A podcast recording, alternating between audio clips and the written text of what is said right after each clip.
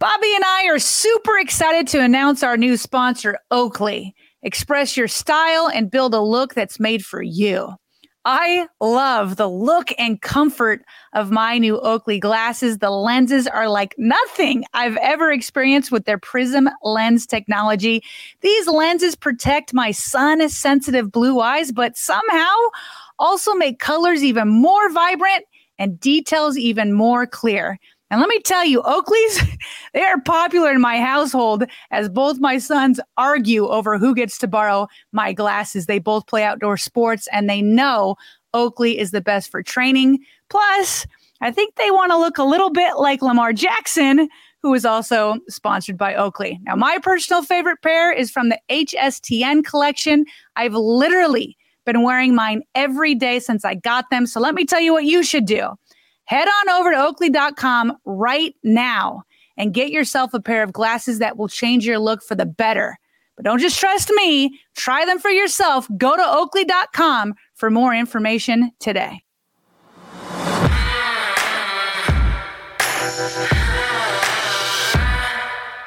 Welcome into the vault. It is Monday, June 19th, and now that mini camp is in the rearview mirror, we decided that as we discussed last week, We'd review it all in detail and get into all of that coming up over the course of the next however many minutes we go on this Sunday night as we record and get ready for, again, a fresh new week coming off of mandatory minicamp. This episode is brought to you by our friends at Oakley. As always, I'm Bobby Trotter, joined by my co host and partner, Sarah Ellison. And, you know, Sarah, we left off last week with an awesome interview with mm-hmm. Ian Rapoport. It was great to have a chance to catch up with him and and make his you know he made his debut on the vault and we had we had our fun and we talked about J.K. Dobbins and I wasn't sure personally whether or not the Dobbins story had enough legs to kind of carry us into this week.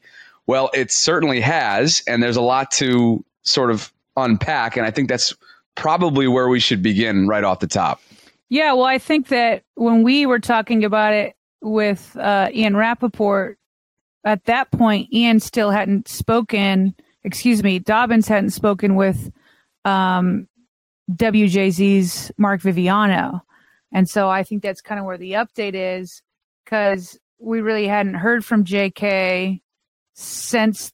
I mean, since those tweets, and so when he was with Mark, he was still vague, but, but at least he was. We had we had heard from him. I should probably go about this chronologically, right? So we'll begin with because we did not play this last week on the vault. So we'll do it now. And that's John Harbaugh's response to JK not being a participant in last week's mandatory minicamp. I really don't. You know, I expected JK to practice, and it just wasn't in the cards apparently. So we'll just get ready for training camp. So I think we mentioned it last week, but we hadn't heard the sound yet. And we both agreed that that looked like mid-season Harbs when being or that sounded like right, and it looked like it too. Trust me, having watched the press conference, it looked and sounded like midseason Harbs when asked about injuries. Clearly, he was bothered by something at that point. Yeah, like I feel like usually June Harbs is much more open about stuff. So, and just putting the word apparently in there is, you know, uh, you know, like I guess that's the way it is or whatever. So nothing to stress over, I don't think in in June or whatever, but um I think it's pretty clear Harbs, you know, was hoping he would practice and um JK did not. He was there, uh, but he did not. And that was when you had asked Ian Rapoport, so can we officially call this a hold in? Ian, of course, is also talking to um, uh, agents and other sources. And he was like, yeah, I think we can say it's a hold in. Yeah, and let's cut to that just in case you've been in sort of summer mode, you haven't checked out episode number 299 in the archives. By the way, all of a sudden, partner, you look up, we've done 300 episodes and we're coming up on one year of existence. So that's pretty cool. We appreciate everybody for their support, of course, as always. But if you haven't checked out our conversation with Ian yet, you can go into the archives. But for now, here's what he had to say when I was asking him about JK. Yeah, I mean that, that's that is what it sounds like. You know, I don't know for hundred percent sure, but usually when a player shows up, doesn't practice, the coaching staff is like he's fine, and he's going into a contract year. Usually that means, well, I'd like a deal, but you know, I, I don't have one, so you know, therefore, I'm not gonna I'm not gonna uh, participate. You know, to me, like these are these are all fine. You know, like these are all they don't really hurt anyone. There's really not a lot bad happens. he doesn't get practice, but it's June, so he'll have plenty of time to practice in July and August. Plus, is his fourth year in the system, so I'm not worried about it. Or actually, fourth year with the Ravens, first year in the system, but I'm still not worried about it. He's got plenty of time. Um, clearly wants a new deal. Um, you know, will they give him one? I don't know. Um, but clearly wants one. And yeah, I think holding is probably the right term here. And remember, too, you know, we're just a couple weeks removed from the cryptic tweets essentially expressing his uncertainty going into the final year of his rookie deal, Sarah. But that gets us to WJZ's interview and, and our friend Mark Viviano, who sat down with JK recently. Again, it was the week of JK in the news cycle. It ended with just a snippet here. Uh, it ended with an interview, but we have a snippet from that WJZ interview with JK. Uh, they're going back and forth essentially about you know why he didn't participate in mandatory minicamp and what it really was about. Listen to this. The the thing I can say is I would love to be a Baltimore Raven for the rest of my career. I would love to, because I love the city. I love the people. It feels like family here. Like it feels like home here, my second home. You know, and um, I hope that happens. I hope that happens. You're a football player, but you have wide ranging interests and abilities. And in many ways, you have to be a businessman. Mm-hmm. Do you like the business side of what you do, or is it hard? The business side is very hard. It's very different. It's it's different, but um, it's part of it. It's part of the dream, and uh, it's something that I'm blessed with to, to deal with the business side of that. You know, you saw with Lamar, it's always it's never it's never just roses and daisies. It can be hard at times, you know, and it's it's business though. So it's it's part of the dream though. Yeah. So again, that was just a small snippet from that conversation with WJZ and, and Sarah. That there's more meat left on that bone that we didn't play for you. So you know, some folks may have to go back and get that context just for the entire interview itself. But what was your takeaway from what we just heard? Also knowing that we we've both listened to the entire thing as well. I my my take hasn't changed. It's um he wants a new contract and there is some ambiguity like i read um, the latest from jeff zrebiec from the athletic. Jeff was the first person to put it out that um, that jk that he was told that jk was protecting his knee or whatever. Um, and in the latest even after this wjz interview zrebiec said that his source still insists that there's something, you know, going on. I, I can't remember if it was an knee or soft tissue, but basically that they were attributing, his source was attributing that there really is something health wise that's wrong. Uh, but even Jeff was like, look, even if you put that, what my source is telling me, you put that with what John Harbaugh said, you put that with what J.K. Dobbins tweeted, and then you put what J.K. said with Mark that the business is super hard. Like, we don't need to, like to be a rocket science to see that the two sides in this moment are not on the same page with the contract. But listen, while this is JK's first time going through it for himself, and so you have some, you know, compassion there that this is crazy when it's actually you. Um, you know, it, it's another round of this. This is this is where Eric DeCosta lives. We just did this with Lamar Jackson, and when and when J.K. is settled, it's going to be another person. We've seen people ask for t- trades. We've gone through Marquise Brown. We've gone through, um, uh, you know, Hayden Hurst asking for trades. It's just another round. And so, you know, there's, I just don't see that it's anything to be nervous about. I can't see a world where this quote unquote hold on, hold in continues to a point that it's like he's not playing the season. Um, in June, you can do this. Even Ian told us it's not really about leverage, it's just about showing with your actions more than your words that you want a contract. And then he's also protecting himself, right? There's no reason to open himself up to injury during minicamp.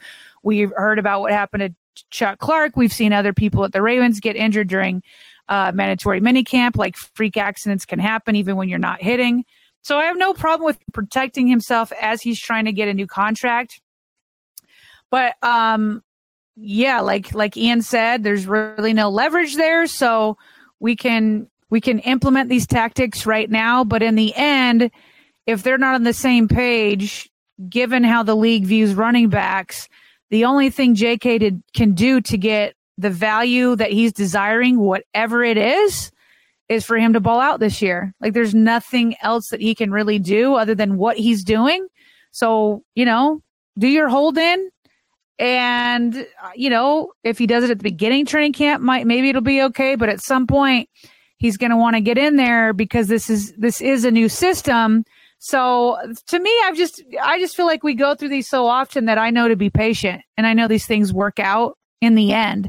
So I'm sure Dobbins, he's like, he's talking about how hard it is. So I get why it's hard on him.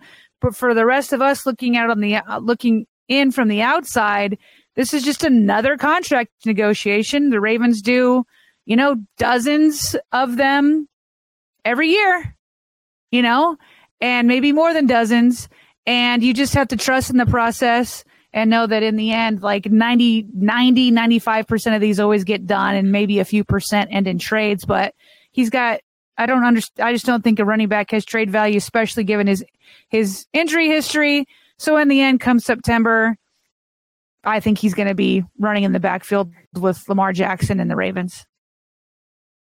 Yeah, and you'd like to think that all of this is going to be a long afterthought at that point too. And, yeah, you know, it's, it's funny. You just mentioned something that kind of reminded me of some jargon, some dialogue that we've had surrounding Patrick Queen, you know, throughout this offseason in, in a similar sense, yeah. right?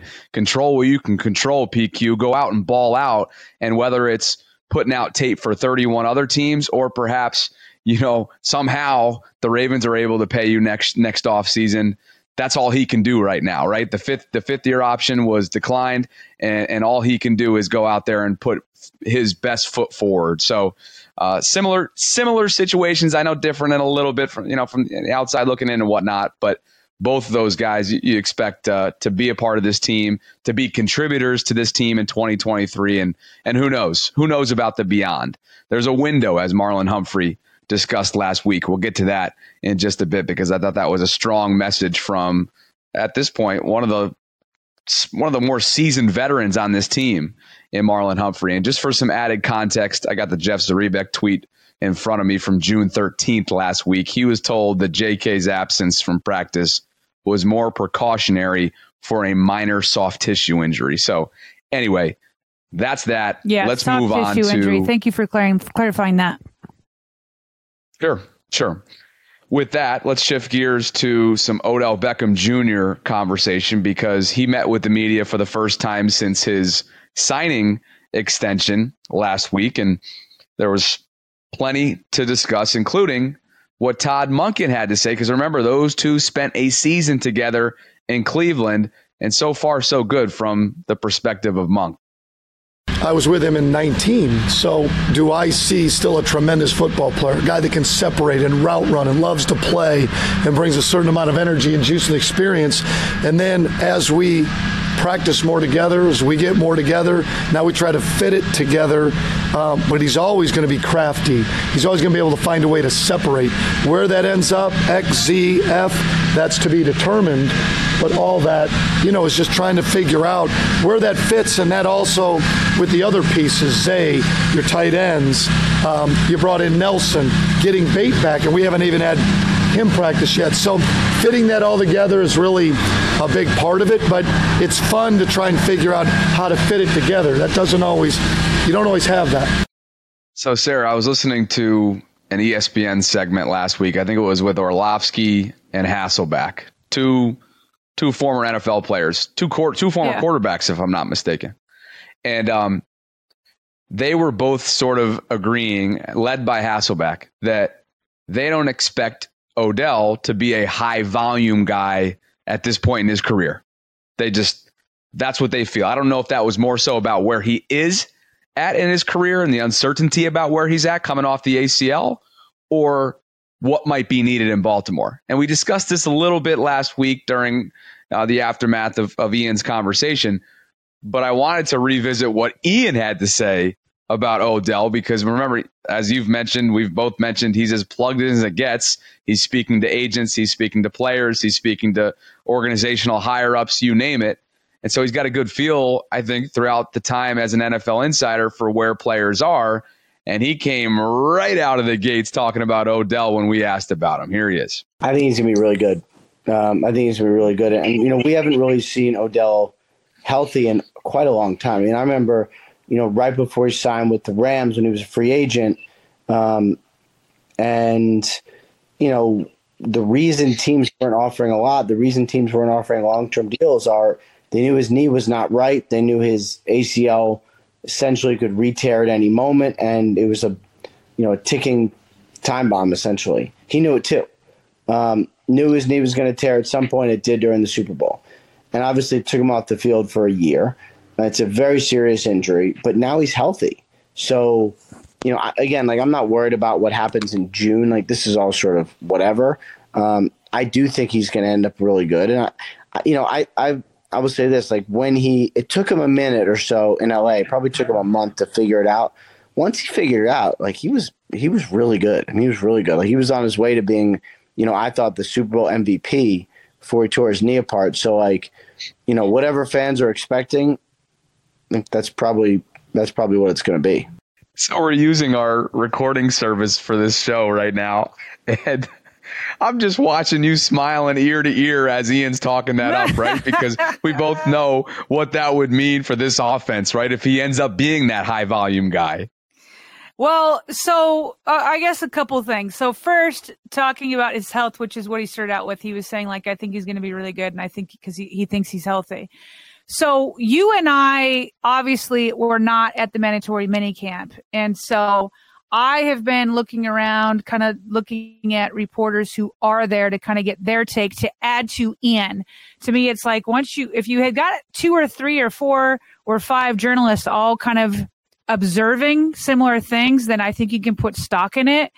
And Bobby, if, if Odell had even the slightest limp, or if he had some sort of, I don't know, hitch in his run, you better believe that the ESPN, the Jamison Hensleys, or um, you know, some of these guys, they would point it out. They would point it out. I haven't seen a single reporter that watched him at minicamp last week have any sort of concern with that knee. Now, obviously, they're not hitting. That's going to take it to a whole other level. But with what he's asked to do right now, um, there's no concern with that. And then on top of it, like I was listening to the Lounge podcast, and obviously I worked with those guys for years and years and years, and I really do respect, um, especially Garrett's opinion. I know, um, I think Ryan was out, so it was Garrett and uh, Cliff Brown talking, and and Garrett, you know, Garrett, you know, doesn't actually ever talk down on somebody, but he also um, doesn't uh, embellish when he does give compliments. And uh, he was like, "Oh, he was he was just like his health was answered for me. He's like, I am no longer with like concerns about his knee after watching him this week. And Cliff was like, yeah, you know, m- me neither. And so when you combine Ian saying that, then you got those two guys saying it, then there's no like ESPN because who every like Josina Anderson was there, uh, national reporters were there. If there was anything off about OBJ, it would be headlines everywhere. And I'm talking like, you know, health wise. So um, I'm starting to feel a little bit more comfortable uh, with his health. And again, it's it's a different animal the further along we go, but I'm starting to feel comfortable with with where we're at right now. Now, in terms of you bringing up like um, targets, well, I'm looking at some of his targets from past years, and they're right. There is no way, like his peak was 169 targets in 2016. Had 158 before that. 2018, 124, 133, and then he started dealing with injuries, so they start to um, decrease there. The highest in recent years that we're looking at with Baltimore's play Marquise Brown, who had 146 targets. That was in 2021. Um, and I just don't know that the Ravens had a whole lot of, you know, other places to go with the ball. And so I I agree. I don't think he's going to be like this high volume in terms of like a ton of receptions, especially given I still think the Ravens are going to be running a lot. Lamar um, will take off if he needs to. Um, he's got other weapons in Bateman. He's got the tight ends, all that kind of stuff. So I don't know that Odell's going to be this super high volume guy either. But I don't know, maybe somewhere between I don't know, maybe around 80 targets, maybe more. I, I, don't know. There's just right now, it just depends on injuries, how many Mausers going to be. But regardless of how many targets he gets, I think with the weapons already on this offense, I think he's going to be able to maximize the targets that he does get. And I think he's going to be able to maximize because of the attention he will um, he's going to get from defenses, I think he's going to maximize touches for other people too. So I don't know what that tells you from a fantasy standpoint. All I know is from an offensive standpoint, I think he's really going to open things up. And when he does touch the ball, I think it's going to be very impactful.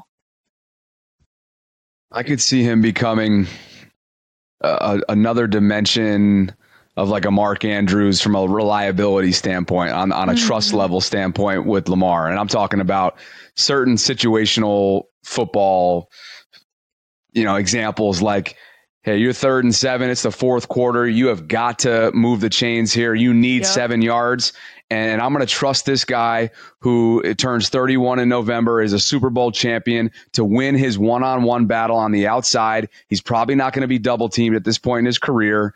And, and what has Mark Andrews done throughout Lamar's entire career? He has been that guy for them in those types of situations. If they can now have two of those types of players on, on their offensive roster, you know, from a playmaking standpoint, that's only going to relieve the, the pressure uh, alleviate the pressure, whatever the whatever the word is, on Lamar's shoulders, right? So he doesn't have to always constantly wear that cape.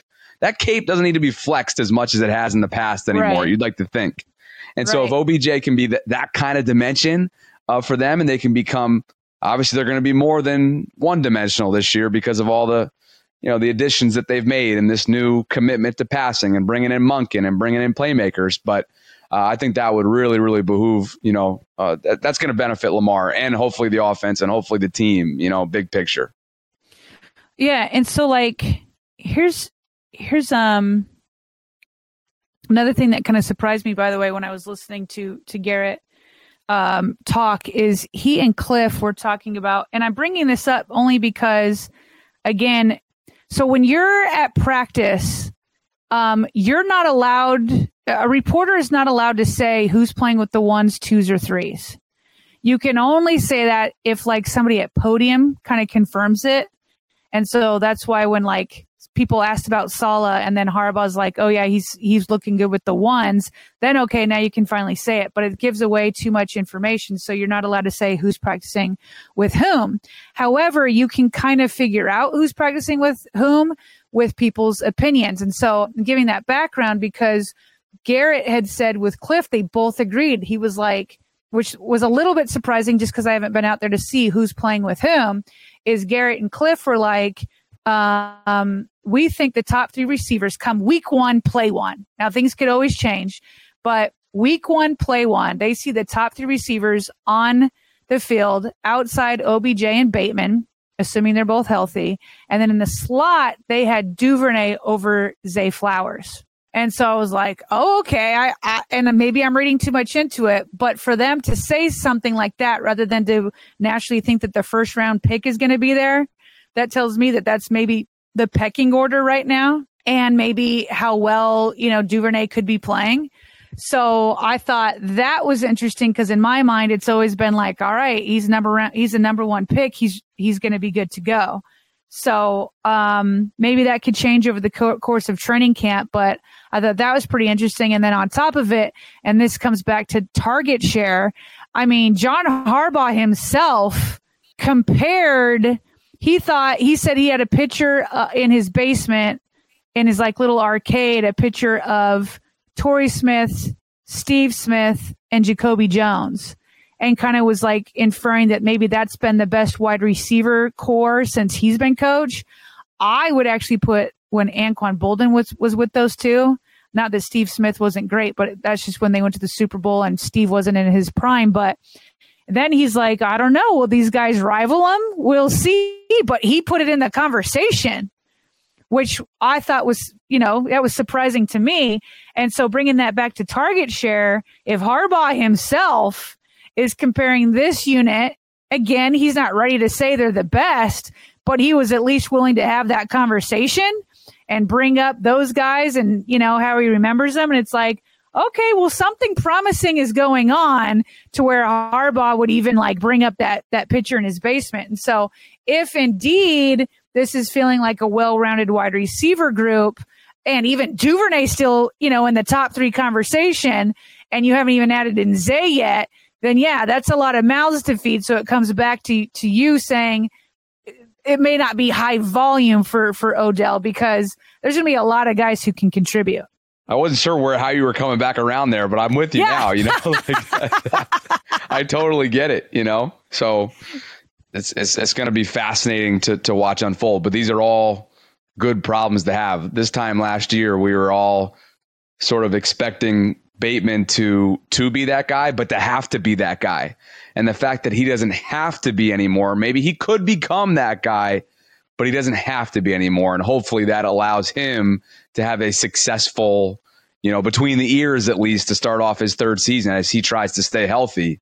Uh, hopefully that sets him up for what will be a successful season health wise. And along those same lines, certainly there's another guy at the top of that list that hope is hoping he can have that kind of season durability wise, and that's Ronnie Stanley. And I thought one of the under the radar comments made from last week's mandatory minicamp was this, and it's Ronnie speaking to where he is right now physically. So majority of my time, you know, the past couple years have been spent on rehab, but you know, 80% of that off-season time probably, and 20% on training. So, been able to really put most of my time on training and building and uh, getting stronger, getting more endurance, uh, and you know, just becoming an overall better athlete uh, has been a big difference for me. Is this as good as you felt, and how, how long? Yeah, I think this is good as I felt since you know 2019 preseason 2020.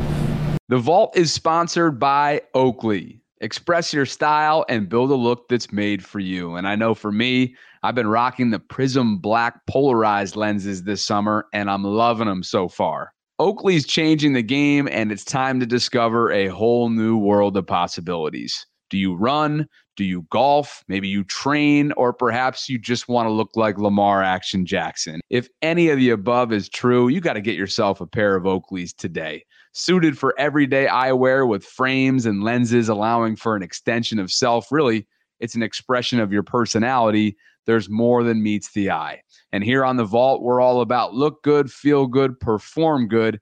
And that's why Oakley is the perfect partner for us.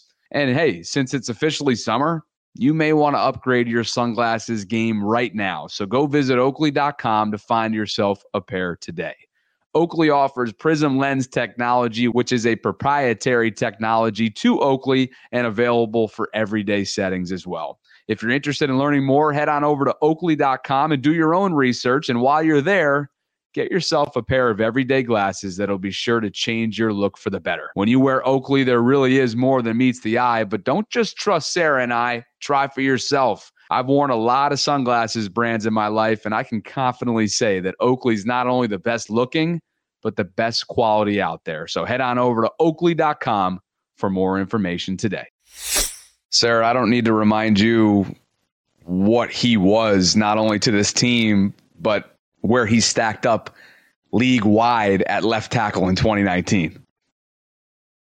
Oh yeah, no, um, all pro. uh, certainly one of the best, at least top three probably that year. And so, um, it, it's funny. People ask me all the time, like, how are the Ravens going to be this year? And really, for the last three years, I feel like Eric DeCosta has put together this amazing roster, but it always comes back to health. And so when you've got your left tackle, who's like your security guard, saying that he's never hasn't felt this well since pre 2019 going into the season, man, that's a good sign. You've got you've got Lamar in there, you know, no no injury issues. you've just got so many guys that are healthy and the guys that aren't healthy. I think the least healthy is probably Patrick Ricard, and he's probably going to have a lesser role. I mean, oh my gosh, it's just like if the Ravens can stay healthy, if if if if Ronnie Stanley can be saying this stuff throughout the whole year, we all know that this is a is a playoff Super Bowl caliber te- Super Bowl caliber team can this continue for Ronley? Can it continue for Lamar? Can it continue for OBJ? Right now, I think that the Ravens are in an excellent position health wise. And you just cross your fingers and pray that it can continue. Because uh, I want everybody to be talking the way Ronnie is right now throughout the year. Yeah. Well, let's hope Rashod Bateman's able to talk about that as well. And one thing that we covered last week, thanks to Josina Anderson's one on one conversation that she had with Harbs at the castle was where Rashod is right now in his ongoing rehab and recovery process back from the Lisfranc. And here's Harbs. Lisfranc per se is a different injury. Where that's uh, the screws go in, you know, the, the, the heel, the heals, and then the screws come out. And sometimes you have to deal with the screw coming out and how that heals. And that was really the issue with him. It's just a matter of uh, putting some cortisone in there and helping that healing process when the screw came out. So it's not a structural issue at all. It is an issue of just comfort and making sure it's right for training camp. So, not to beat a dead horse, I know we touched on this a little bit last week, but I think the comparison that I was trying to make is when Marquise Brown came into the league uh, with the screws in his foot out of Oklahoma. And while he had flashes his rookie year, he was limited because of those screws, like literally had metal in his foot. The fact that Bate now, what we're, let's see, it's, it's, we're more than halfway through June, all of July, all of August, a week or two before the season starts in September. He's got a nice chunk of time now to continue to rehab, con- to continue to strengthen that foot. And the screws won't even hopefully be a topic of conversation that's going to give him, you'd, you'd hope, immense comfort and, you know, hopefully explosiveness for his sake. Yeah, once I heard that that like it was the screws that came out that caused the discomfort, like the the screws coming out at this period of time, like um I, I feel it makes me feel really good for Bate. I think that him on the schedule that he's on with those coming out, um, I mean, something you know, there could always be a setback or something throughout throughout this time, but um, I, I'm feeling I'm feeling pretty good about him. I just oh man, I want him to have a breakout season. I want him to have a breakout season, and health going to be the you know key factor of that. Um, but but Bobby, think about this offense with OBJ and the tight ends, and you know, and then Bateman breaks out, and then Bateman breaks out with this offense that you have. If Ronnie's healthy, I mean, it would just transform this. It would transform this this offense even to another level. So I'm rooting for him. I am rooting for him. I'm rooting for health. I'm rooting for him to break out. I'm rooting for him to become the wide receiver one every everybody predicted he would be coming out of the draft. So let's just hope that that this is like a good sign that these are already out and that he can just hit the season running and then just like ramp up throughout it so that he hits um a peak just at the right time because I mean, with the other receivers on, this team, if he becomes what we all thought he can become, it's just going to make this offense that much better. A couple other notes that probably didn't get a ton of buzz uh, within the media or you know headlines wise, but but Kevin Zeitler, who has just been a stabilizing force at right guard over the last couple seasons, he has no plans or intentions of retiring anytime soon. He is entering the final year of that three year deal he signed a couple years ago. Certainly, uh, downplay the significance of where he is right now. There were some reports out there last week from the national insiders like like Adam Schefter that he says he is seeking that he's reportedly seeking a new deal. Uh, but in classic Zeitler fashion, Sarah, he downplayed it and said that you know it's more important that that he is uh, participating, that he's involved in these you know not only OTAs but also uh, I, don't, I don't think he really was at OTAs this year if I'm not mistaken, or if he was, he wasn't around or active much, but he was at mandatory minicamp, and that just speaks to his professionalism. And the guy's he's he's an he's an impressive human being. He, he his answer actually reminded me a lot of Lamar from last year, uh, where he was like, "Yeah, I want a new deal, but I'm here because I couldn't do this to my teammates." That is exactly what Lamar said last year. When everybody was like, "What are you doing? Why are you even stepping foot on the field before you get a contract?" And he was like, "Negotiating was, you know, that's separate from this. I'm not going to." He's like, "I love the game too much, and I love my teammates too much to do that to them." And then when Zeitler said it, I was like, that's exactly what Lamar said. And they're both, and they both backed it up by being there uh, when it was risky for them to be there. So I thought that was, you know, a great, great response from Zeitler. Yeah. And while we're on the topic of of guard, again, too early to really dive into this in detail. There will be a competition at left guard for starting left guard for back to back seasons now. We know that Ben Powers emerged from the pack last year, really due to Ben Cleveland getting a late start because of uh, his inability to pass the conditioning test for those first few days of camp or, or the offseason or whatever. Um, but right now, the, the topic of conversation is whether or not the rookie out of Oregon, Big Sala, has a potential chance to be a, contender in this competition, Sarah, because he was running with the ones, as they say. So he was getting first team reps last year, uh, last week. We know that guys like uh, Ben, the aforementioned Ben Cleveland and the veteran John Simpson are all going to be in the mix. You'd have to think that Patrick Mekari is probably a bit too reliable, just in terms of his versatility, especially as a swing tackle to be um, to be in consideration there. But you, you better believe he's capable of doing it. So that's probably the you know from a positional battle standpoint, things to be looking out for ahead of camp. I think we'd probably have that you know that position circled. Yeah, yeah. I'm trying to think what others there are. I mean, maybe maybe at cornerback on the other side of the ball, but seems like the Ravens have plenty of options there uh, between Cleveland, Sala, um, and John Simpson. Uh, I feel like when when Ben Powers won it, like nobody, you know, it wasn't like, oh yeah, for sure Ben Powers. I didn't. I don't remember like reporters being like, "Oh, he's a stud. He's got this. It's locked up." You know what I mean? It was just like he steadily got better and better and better. And so um, it, it, just sounds like from from reports coming out of there that that John Simpson looks pretty solid. Haven't really heard anything that Cleveland looks solid. Um, but but between Sala and John Simpson, it seems like they have options there. And really, I mean, the offensive line seems to be in good shape as long as is one of those step up at left guard. As long as like there's not like a sudden drop off with the vets on the right side, right? So, yeah. so Moses is. Moses isn't like somebody you're writing home about, but certainly has been consistent and been, been pretty solid over there. Uh, Zeitler, I don't, I just don't feel like his, his, you know, he, he's been dropping off. So, uh, you just hope that the vets don't you know, lose too much as they continue to get older. And if that doesn't happen, if they can continue not to have like a, you know, fight off father time, you know, you're feeling pretty good about the offensive line. Here's Marlon Humphrey's message that I referenced earlier on. I think he, this is a refreshing sort of tone that he uses here, an intensity of focus that, sure, like we don't get to see a, a ton of that because he's playful when it, during his media obligations. That doesn't mean he doesn't, you know, turn on that switch. Of course, he turns on this switch.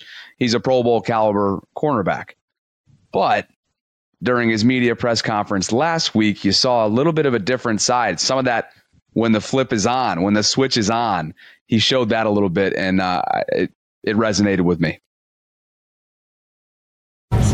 Um, actually, uh, what, what motivated uh, me and Lamar were talking in the training room the other day. Um, but just talking about, you know, a, a, quick message. Just, you know, I think to win a Super Bowl, you know, you got to put a lot of time and effort in. And I think, you know, while we we got in some good work, OTAs, mini camp, you got this big break.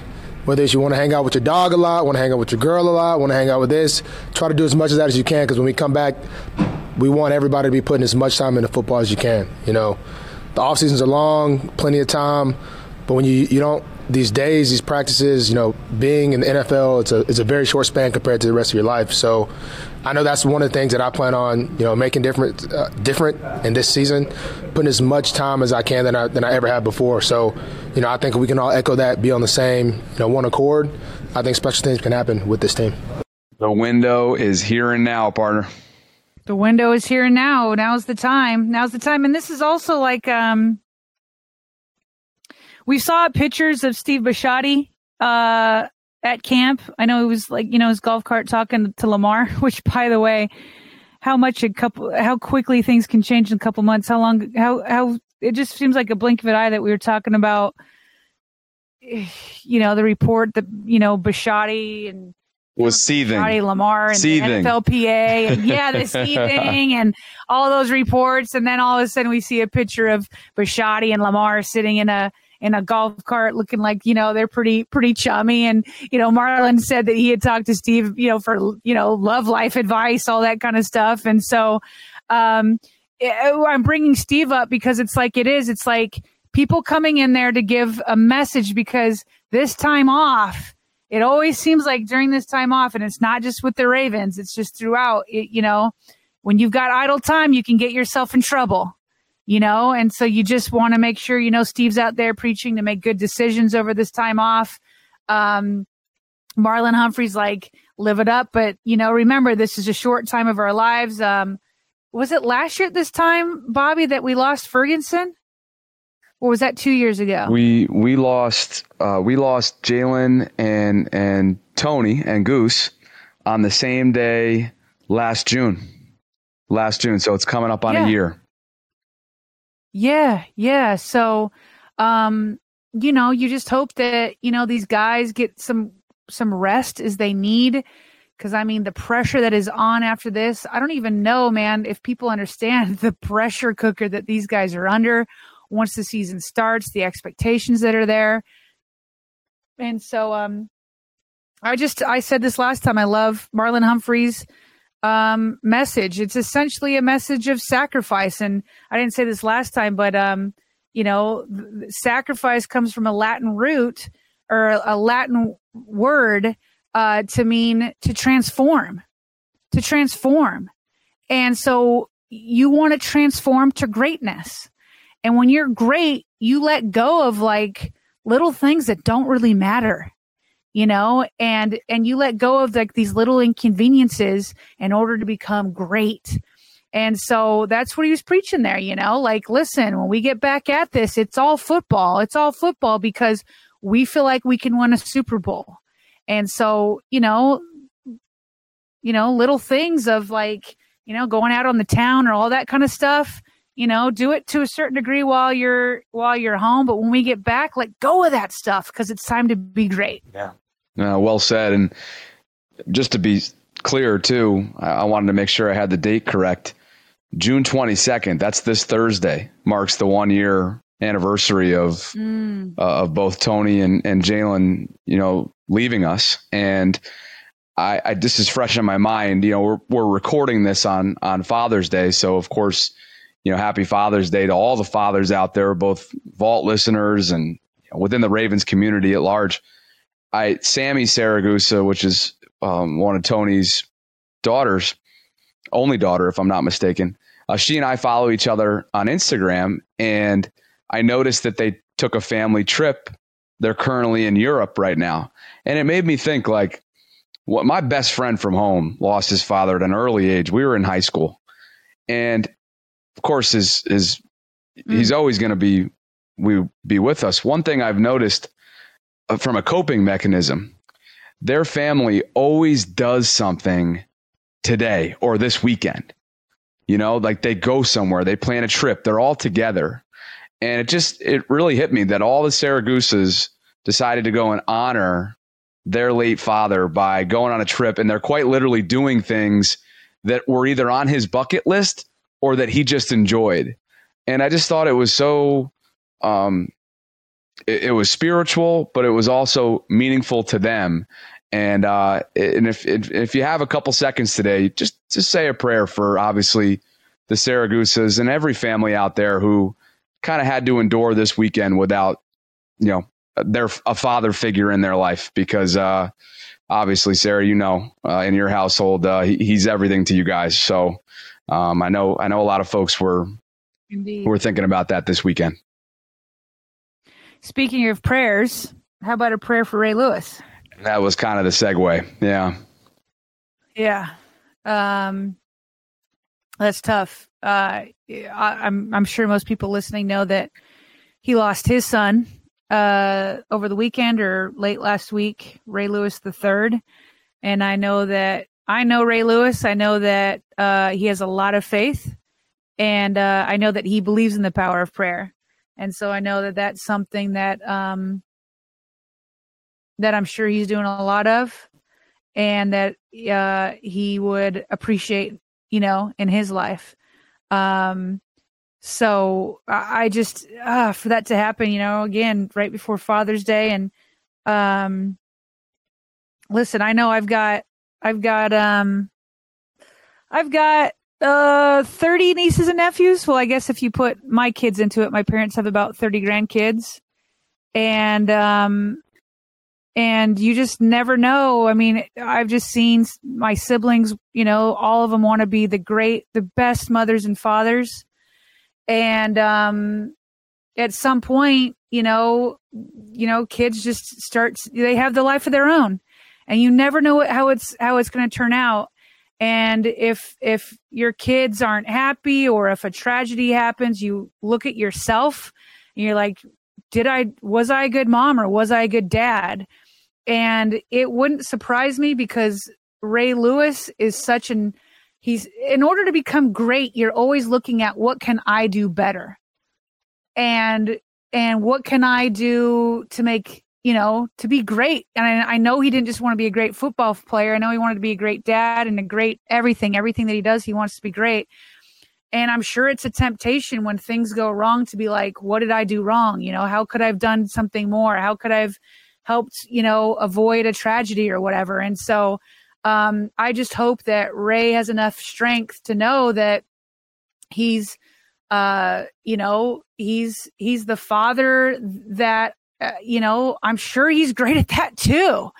And there's this isn't, you know, hopefully, you know, hopefully, I'm hoping he's not doubting himself and that he's just uh, being a great father to the rest of his kids and all those that are that are mourning um, Ray Lewis the Third's life. And so I just, you know, I just pray that he can be strengthened during this time and that the family can be strengthened during this time that they can come together and do what the Siragusas are doing, which is celebrating their dad, celebrating a life by going to the places that they knew that he enjoyed to do. And so, um, you know, because all you can do is try to be is try to be strong and try to move forward and try to be helpful and kind and loving and passionate and all those things. And so that's tough to do when tragedy hits. And so I just pray that they can find the strength to to keep moving forward and find a way to celebrate uh, Ray Lewis III's life. Yeah, well said. He, he left us far, far too soon. 28 years old.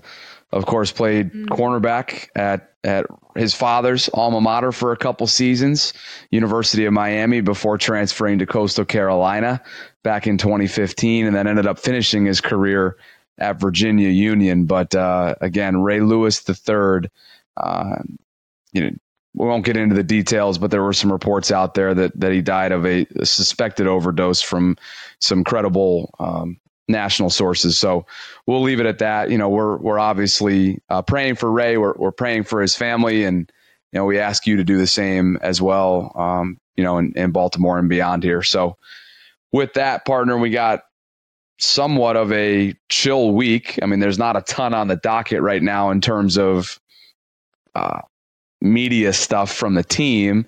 You know, obviously f- for the next month or so, we're to just to be gearing up for training camp and stuff, and hoping that you know, obviously no off the field stuff happens, right? If there's if the off the field stuff tends to happen either on bye week and this or this stretch that we're about to enter into, you know, so you kind of got to hope and, and cross your fingers for, you know, a good solid fortune in that regard. But uh, hopefully we'll get the training camp dates coming up here soon, so we can start to plan out a few of uh, some logistical stuff that we have and some ideas that we have for content. Uh, but with that, another week beginning up in June, and we'll see what it brings. Yeah, and um, I, you know, I didn't get a chance to slip this in earlier before we went into like more the Father's Day stuff and off the field stuff. Just one, one other thought on the football side before we we go here. I am hearing so much good stuff about David Ojabo. Mm. And that he plays even as a second year guy who didn't get to play a full rookie year, that he's approaching practice like he's like this vet, so much swagger, so much confidence, like he knows what he's doing, so he can play without thinking.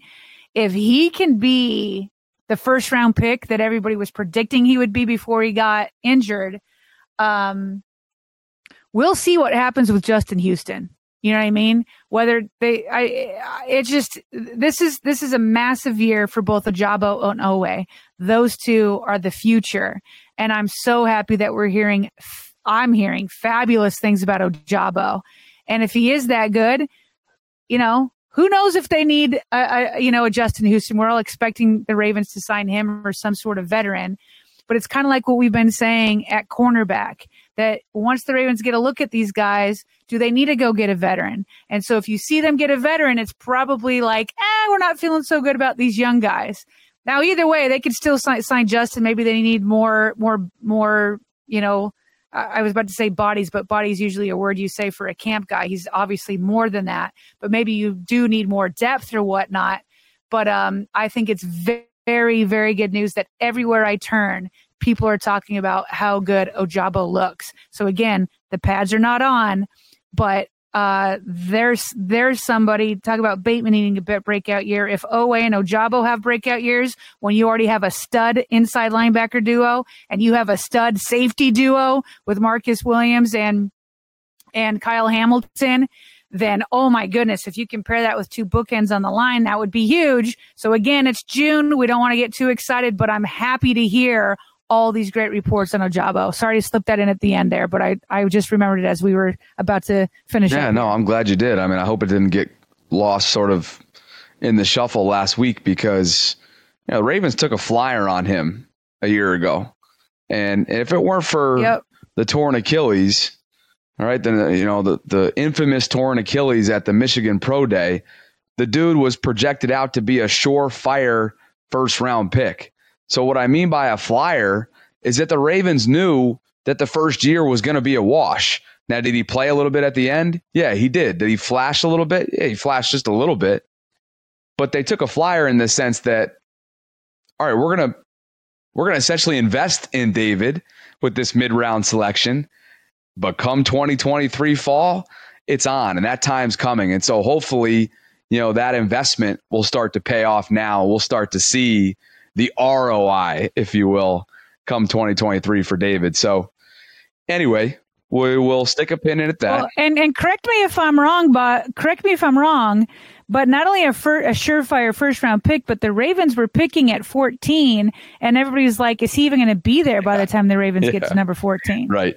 right. You know, so it wasn't like a number 32 pick. This was like top half of the draft kind right. of pick. No, that and that's an important yeah. that that's an important aspect of it. Like, yeah, it wasn't just anywhere in the first round. This dude was projected out to be, say, top 15, top 10. So I think yep, we got to yep. keep that in mind. And, and hopefully he's coming off this Achilles, much like Tyus Bowser did, you know, a year ago. Guns blazing. And the explosiveness is there. And obviously he's a lot younger than Tyus. So hopefully that'll come to fruition for him. But uh, with that, we will be back in morning vault format on Tuesday. And of course, as always, if you're interested in supporting what we're building, you can do so by checking out what we're offering on patreon.com forward slash Ravens Vault podcast. We can be reached by email uh, at Baltimore Ravens Vault at gmail.com. And for my co host and partner, Sarah Ellison, I'm Bobby Trosset signing off. Thanks for joining us on this episode Inside the Vault.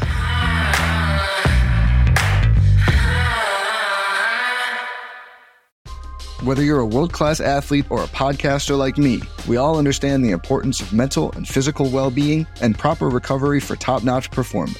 That's why I'm excited that UNIFYD Healing is sponsoring this podcast. UNIFYD Healing is a new and super innovative global network of wellness centers powered by Energy Enhancement System, or EE System. If you haven't heard of the EE System, you'll want to listen up. This technology promotes wellness, deep relaxation, purification, and rejuvenation.